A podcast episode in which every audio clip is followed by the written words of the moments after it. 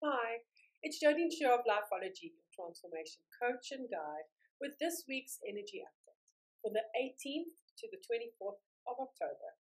Numerology, the astrology, I've pulled a tarot card for you, and it's an intuitive message from me. Welcome to another week of October with this 6 1 energy.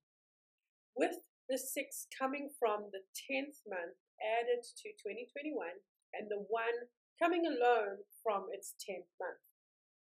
If you missed the full energy update, then check out the blog on lifeology.biz or the vlog on YouTube or the podcast on Apple or Spotify. Just look for Jodine Shaw everywhere. Monday is a sixth energy, which will have a double impact from the sixth of the month. It's also a taste of what 2022 will focus on. Feel within you and around you to see whether your inner harmony and outer harmony are aligned. Most of us are doing something not aligned to our inner peace to keep the outer peace. Tuesday's sixth energy might need for you to step back from the activities of the world and spend time with yourself what is it you need to reflect and ponder on? Whether the distractions of the world are keeping you safe and watching where you are avoiding certain things. The eight energy of Wednesday will bring up heart centered tests to see if you are working for a cause that truly fulfills you. This doesn't have to be career focused only as everything we do should be aligned with our purposeful feeling. So it's not to focus on what is my big purpose, but it's to ask the question Am I feeling purposeful in each thing that I do? On Thursday, the nine energy will heighten our intuition and bring relationships into a new level of perspective through a different level of observation if you dare yourself to see more deeply. We have a one energy on Friday, which will be the most confident day of the week and will highlight where your ideas and ways of doing things are waiting to be implemented. Don't let a lack of confidence hold you back from sharing what's waiting to be said.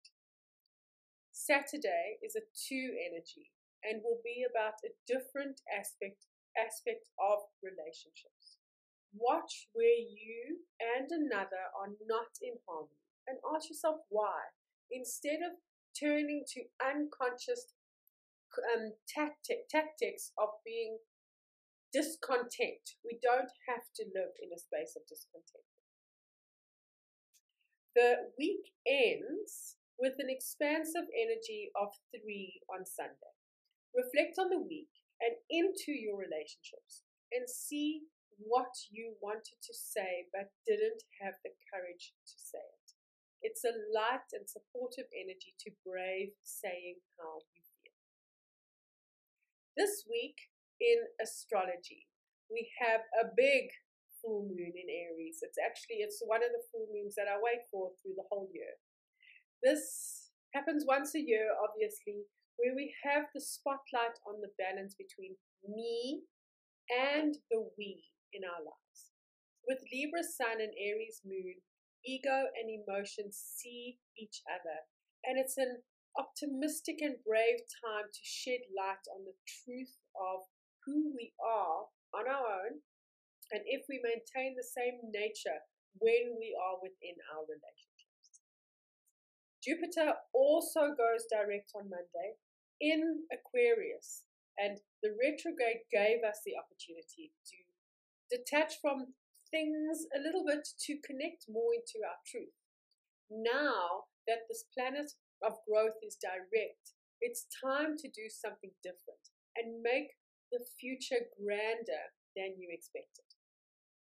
We exhale as Mercury turns direct for the last time this year, also on Monday. It's in the midst of Libran energy, which is enhanced by this Libra season. So we're not getting away with how important communication within relationships is. Libra season ends and Scorpio season begins during this week. Now that we've had the full cycle around Sun to focus on the relationships that matter, we get to see into the depths of them during Scorpio season.